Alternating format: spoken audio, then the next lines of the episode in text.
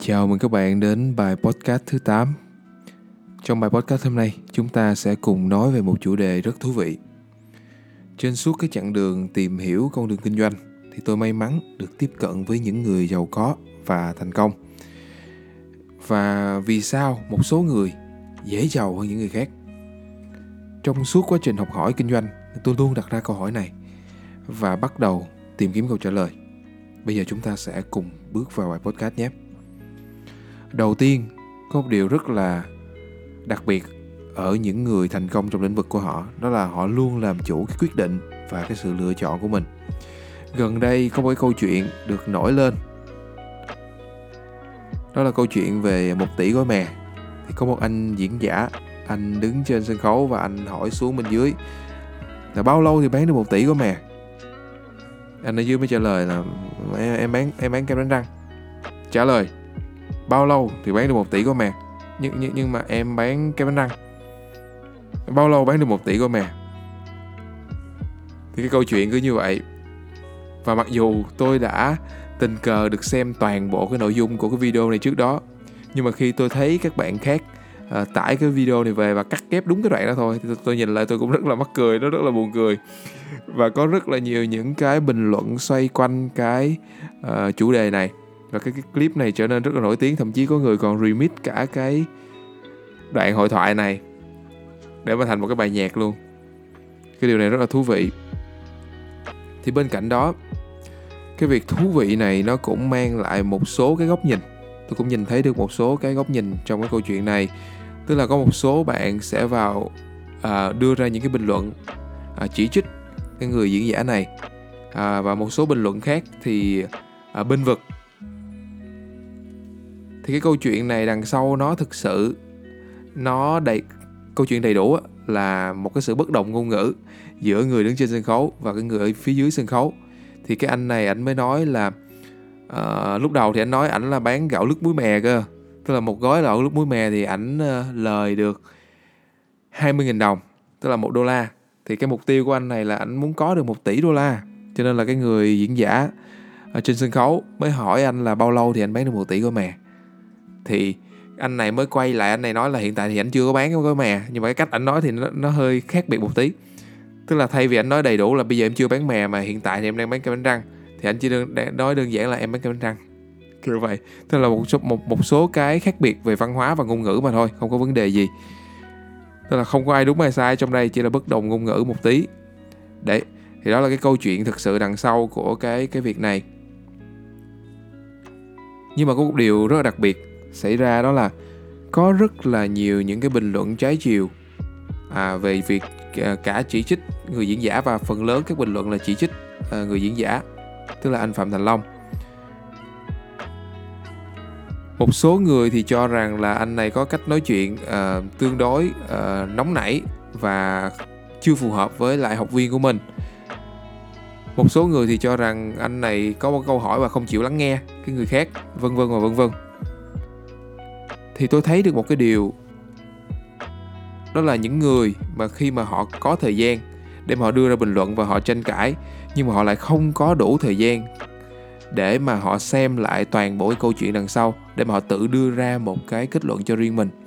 Thì có một điều mà tôi cảm thấy rất là đặc biệt ở những người thành công mà tôi gặp, đó là họ sẽ ít, rất ít dành thời gian cho những chuyện này. Và thông thường thì họ sẽ đưa ra một cái sự lựa chọn tiếp nhận thông tin theo cái hướng là đa chiều và nhiều góc cạnh. Họ sẽ nhìn được ở nhiều phía khác nhau và tự đưa ra cho mình cái kết luận.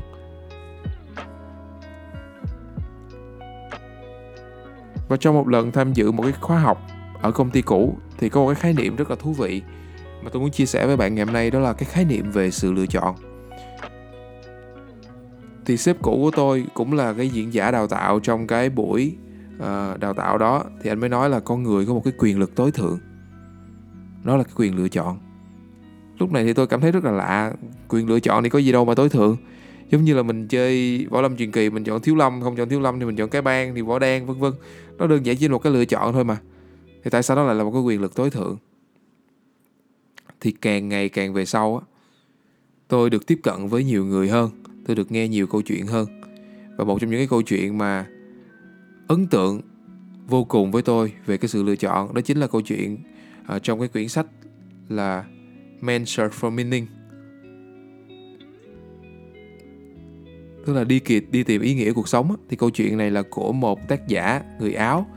Thì ông này uh, sorry ông này là một tác giả ông là người do thái và ở cái thời thế chiến thứ hai thì ông bị bắt vào một trại tập trung.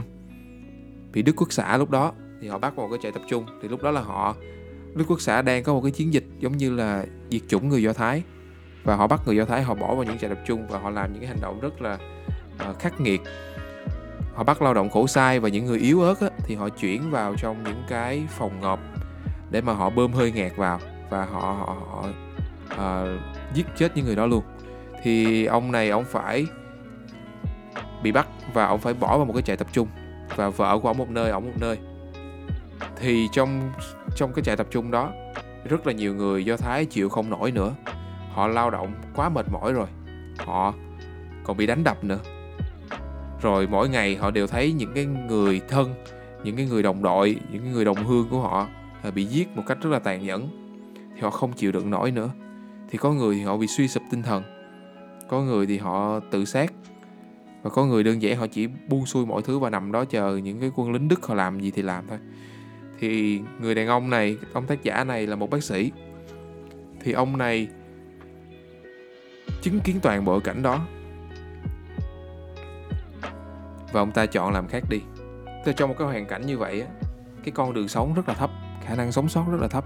Và cho dù sống sót đi nữa thì ông ta phải chứng kiến cuộc đời của những người xung quanh mình trở nên càng ngày càng tệ đi như vậy. Mà lúc này thì ông ta vẫn lựa chọn là mình sẽ suy nghĩ về một cái điều tích cực hơn. Mình sẽ suy nghĩ về cái thời điểm mà mình gặp lại vợ của mình, gặp lại con của mình. Thì ông ta lựa chọn là tiếp tục. Ông ta lựa chọn cho mình một cái ý nghĩa sống là mình sống và mình phát triển để mình làm những điều tốt cho thế hệ sau. Nếu như mình còn sống thì câu chuyện của mình sẽ rất là ý nghĩa đối với thế hệ sau. Nếu mình còn sống thì có khả năng mình sẽ gặp lại vợ con của mình. Thì với cái sự lựa chọn đó, trong cái hoàn cảnh đó, thì cuối cùng ông ta duy trì được một cái tinh thần tích cực, một cái sức khỏe để mà khi quân đức thua cuộc và tất cả những người còn sống sót ở trong trại tập trung đó được giải phóng thì ông ta quay trở lại cuộc sống. Và ông ta viết một cái quyển sách mà nó giúp đỡ cho rất là nhiều người lâm vào trong cái hoàn cảnh cùng cực. Họ có một cái niềm tin mới để mà họ làm cho cuộc sống của họ tốt đẹp hơn. Đó là sức mạnh của cái sự lựa chọn và cái điều, cái câu chuyện trong quyển sách này nó mang cho tôi một cái khái niệm mới, nó mang cho tôi một cái góc nhìn và niềm tin mới về cái sự lựa chọn mặc dù tôi đã học trước đó nhưng mà cái khái niệm cũ nó vẫn mập mờ. Tôi chưa thực sự thấy được cái sức nặng của nó cho đến cái thời điểm mà tôi đọc cái quyển sách này. Và càng ngày càng ngày khi mà tôi tiếp cận với những người thành công trong lĩnh vực của họ thì tôi càng thấy cái khái niệm này là đúng. Khi một cái hoàn cảnh nào đó xảy ra với mình ví dụ như người yêu bỏ mình đi hay là mình kinh doanh không hiệu quả mình đang thiếu nợ à, mình đang không sinh ra cho một gia đình giàu có mình đang không được cái sự ủng hộ của người thân gia đình mình đang không có một cái nguồn tài chính dồi dào thì bất cứ một cái hoàn cảnh nào đi nữa chúng ta đều có quyền lựa chọn một cái hành động để mà giúp chúng ta tiến tới hay là chúng ta lùi lại. Ví dụ như trong trường hợp mà chúng ta bị người yêu bỏ thì chúng ta có thể lựa chọn cái hành động đó là uh, không ai yêu tôi hết. Uh, tôi đáng bị ghét. Tôi là một người thất bại cho nên là người yêu tôi mới bỏ tôi đi. Hoặc là tất cả phụ nữ hoặc là tất cả đàn ông đều là uh, dối trá xấu xa thì mình có thể hoàn toàn có thể chọn cái cách hành động đó. Nhưng mà mình cũng có thể chọn một cách hành động khác đi.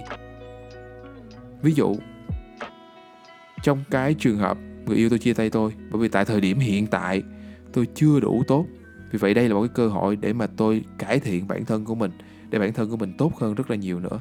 Và khi mà tôi tốt lên những người tốt hơn sẽ phù hợp với tôi đây là một cơ hội để mà tôi có thời gian dành cho bản thân của mình. Đây là một cơ hội để mà tôi hiểu bản thân của mình hơn. Đây là một cơ hội để tôi trở nên cứng rắn và yêu bản thân của mình hơn. Trong trường hợp, ví dụ như bạn là một người sinh ra trong một gia đình không phải là gia đình khá giả, thì bạn hoàn toàn có thể lựa chọn đổ lỗi và nói là à có những đứa nó sinh ra ở vạch đích rồi, cho nên là rõ ràng là nó thành công thôi. Đó là chuyện hiển nhiên, còn mình thì mình đâu có sinh ra ở vạch đích như nó cho nên là cái chuyện mà mình, con sải ở chùa thì quét lá đa là cái chuyện bình thường.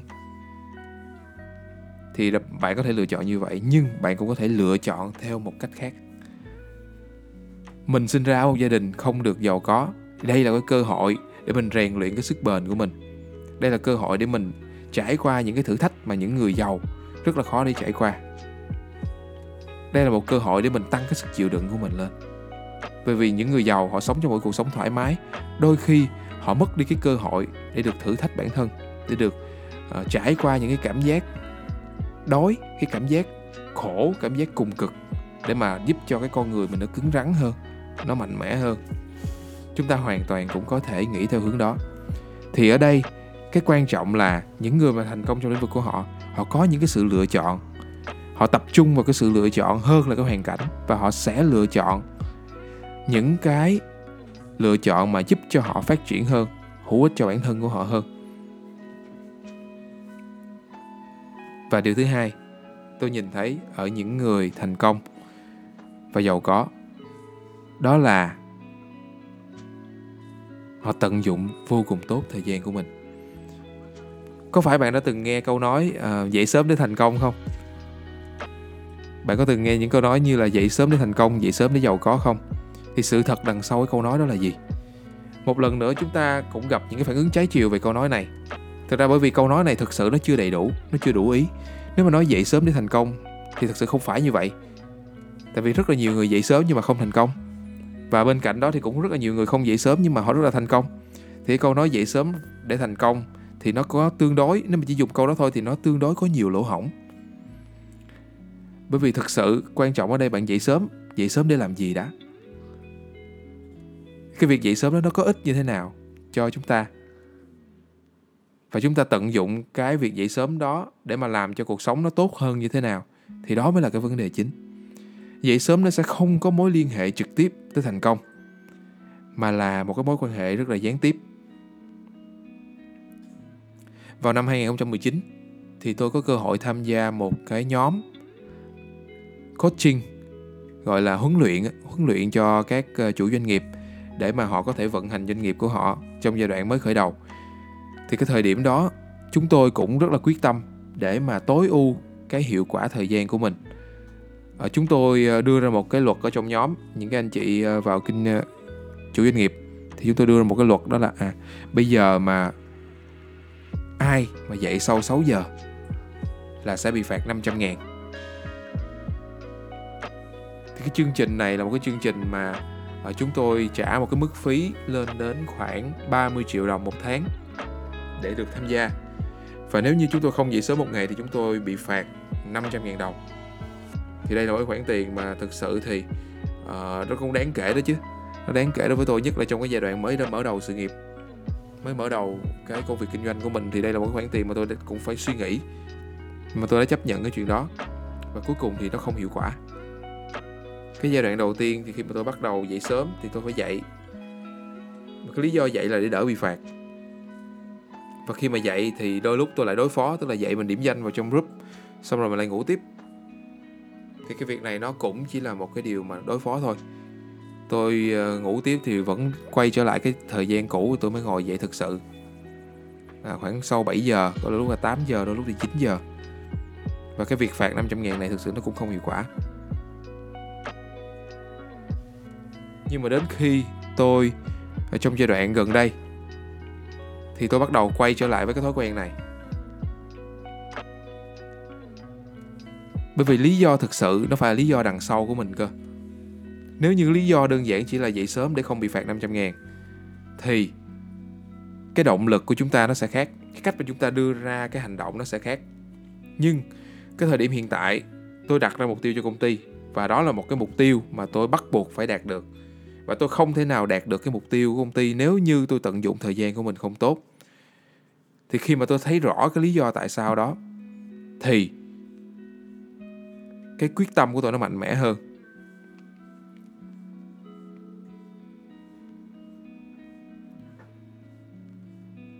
Cái điều quan trọng ở đằng sau đó là cái mục tiêu của bạn là gì?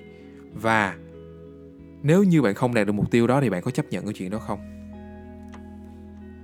Có những người họ đặt ra mục tiêu tài chính ví dụ như là thu nhập sẽ là 30 triệu một tháng hoặc là 50 triệu một tháng. Thì khi mà được hỏi là nếu như uh, anh đặt mục tiêu 50 triệu một tháng nhưng mà nếu như 45 triệu một tháng thì anh có chấp nhận không? Ừ cũng chấp nhận được. Và nếu như 40 triệu thì sao? Nó không đạt được mục tiêu của tôi nhưng mà cũng được cũng tạm cũng cũng đủ cũng đủ trang trải cuộc sống. Vậy 30 triệu thì sao?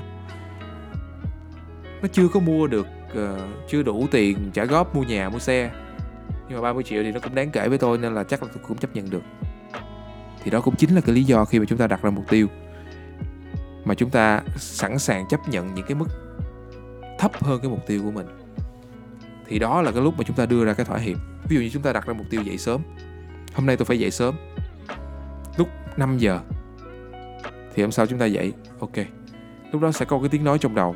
Thôi hôm qua thức hơi khuya thôi 5 giờ 15 dậy đi ừ 5 giờ 15 cũng được thế là chúng ta thêm 15 phút nữa và khi mà chúng ta lại nói lên trong đầu của mình nữa thì nó sẽ dần dần nó dời đến 5 giờ 30, 5 giờ 45, 6 giờ và càng ngày khoảng thời gian là càng kéo dài ra. Vậy thì quan trọng ở đây là khi bạn đặt mục tiêu dậy sớm vào lúc 5 giờ thì 5 giờ 15 bạn có chấp nhận hay không? Thì cái vấn đề ở trong mục tiêu việc đặt mục tiêu ở đây nó không phải nằm ở cái trần mà nó nằm ở cái sàn cơ.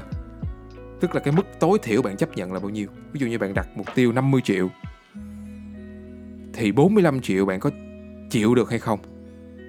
Cái điều này nó sẽ rất là khác. Nếu như bạn đặt mục tiêu 50 triệu và 45 triệu bạn vẫn chấp nhận được thì khả năng là bạn sẽ đạt được 45 triệu. Chứ không phải là con số 50. Mà nếu như bạn thấp, chấp nhận thấp hơn nữa thì khả năng nó vẫn nó sẽ là con số đó đó, chứ không phải là con số mục tiêu bạn đặt ra. Bởi vì khi mà chúng ta vẫn chấp nhận được những cái mục tiêu cũ, những cái giá trị thấp hơn mục tiêu chúng ta đặt ra thì chúng ta sẽ khó để mà chúng ta nỗ lực tìm cách nếu như chúng ta làm một ngày 8 tiếng để chúng ta đạt được 50 triệu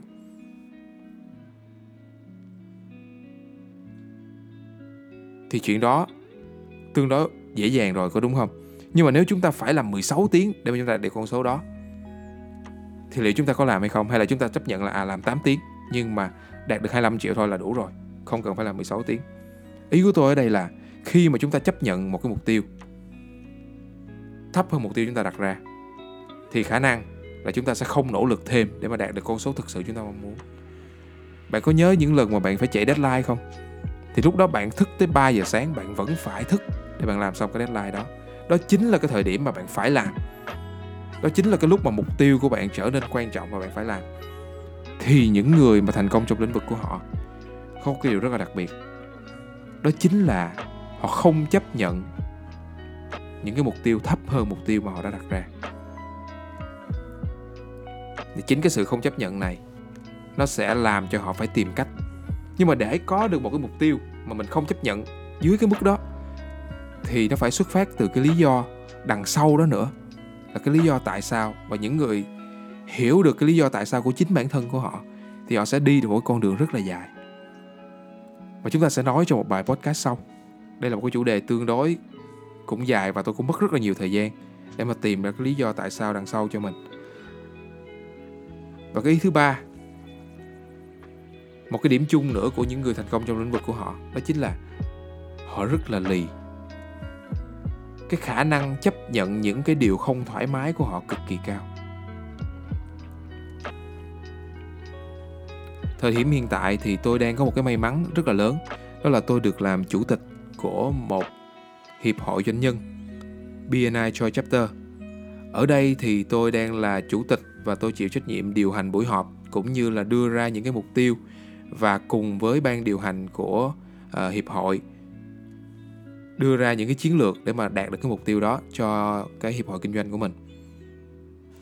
Thì tôi rất là may mắn được các anh chị bầu làm chủ tịch bởi vì tôi nói may mắn ở đây là bởi vì tôi là một trong những doanh nghiệp à, rất nhỏ trong nhóm.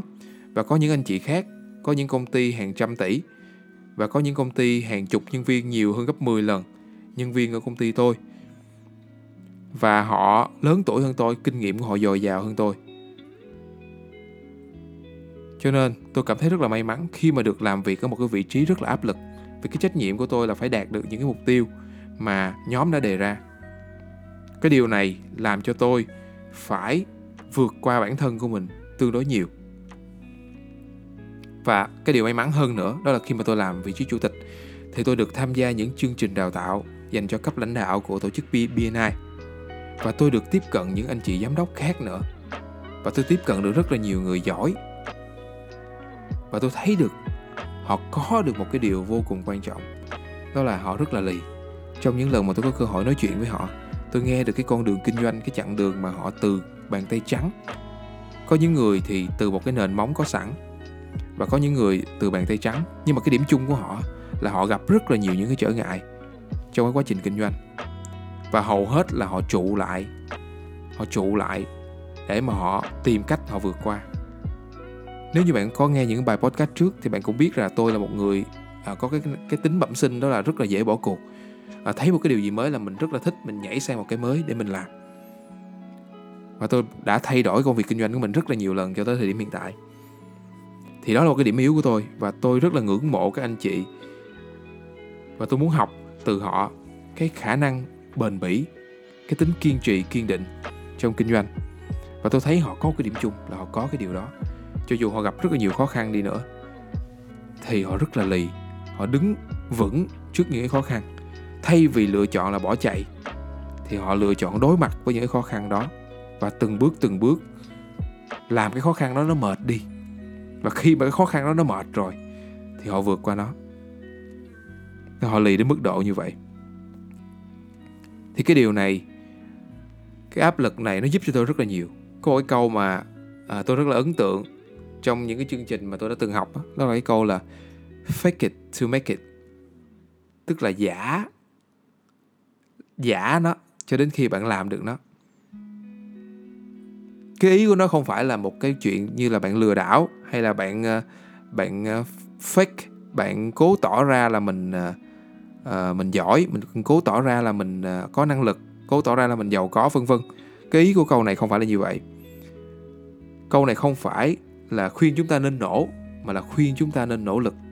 Một cái điều gì đó trước khi bạn làm được nó thì bạn hãy cứ làm trước đi trước khi bạn trở thành một cái người có thể đứng nói trước đám đông, có thể điều hành, có thể làm giám đốc, có thể làm chủ doanh nghiệp, thì bạn hãy hành động cái hành động mà những người đó làm trước đi.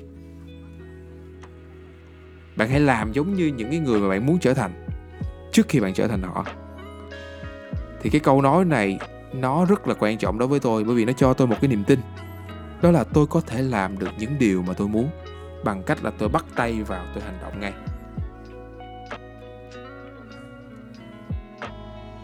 Và điều này, nó dẫn tôi đến với rất là nhiều khó khăn. Và khi mà tôi càng gặp khó khăn, tức là cái chuyện nó càng khó, và khi tôi càng đối mặt với cái chuyện khó, thì đồng nghĩa với việc tôi càng lì. Tôi càng đối mặt với cái việc khó càng nhiều lần, và tôi đứng ở đó tôi không bỏ chạy, thì đúng nghĩa là tôi càng lì lên. Và tôi thấy đó là cái cách rất là hay của các anh chị đi trước để mà họ đạt được cái trạng thái là họ vững vàng trước những cái khó khăn chuẩn bị ập đến. Đó là một yếu tố. Họ rất là lì đòn, thất bại rồi lại đứng lên, rồi lại gặp khó khăn, rồi lại đối mặt với nó. Đôi khi lại thất bại, rồi lại đứng lên, thay đổi một cái phương pháp khác, lại đối mặt với nó cho đến khi nó mệt và mình vượt qua nó. Đó là cái yếu tố thứ ba của những người thành công trong lĩnh vực của họ. Trên đây thì tôi mới chia sẻ với các bạn những cái điều nổi bật tôi nhận ra khi được tiếp cận với những người thành công trong lĩnh vực của họ tóm tắt lại thì chúng ta có những ý sau đây. Ý thứ nhất là họ làm chủ được cuộc đời và tự đưa ra những cái lựa chọn có ích cho bản thân của họ. Thứ hai, họ sử dụng quỹ thời gian rất là hiệu quả. Và thứ ba, họ rất là lì. Hy vọng bạn đã nhận được những giá trị nào đó trong bài podcast này. Nếu bạn đã nghe đến đây, thì tôi gửi đến bạn một cái lời thách thức. Bạn hãy đưa ra những cái thay đổi nhỏ nhỏ thôi, nhưng mà tích cực vào ngày hôm sau. Và hãy cho tôi biết thay đổi đó là gì và nó tác động như thế nào đến bạn nhé. Hẹn gặp lại bạn trong bài podcast tiếp theo.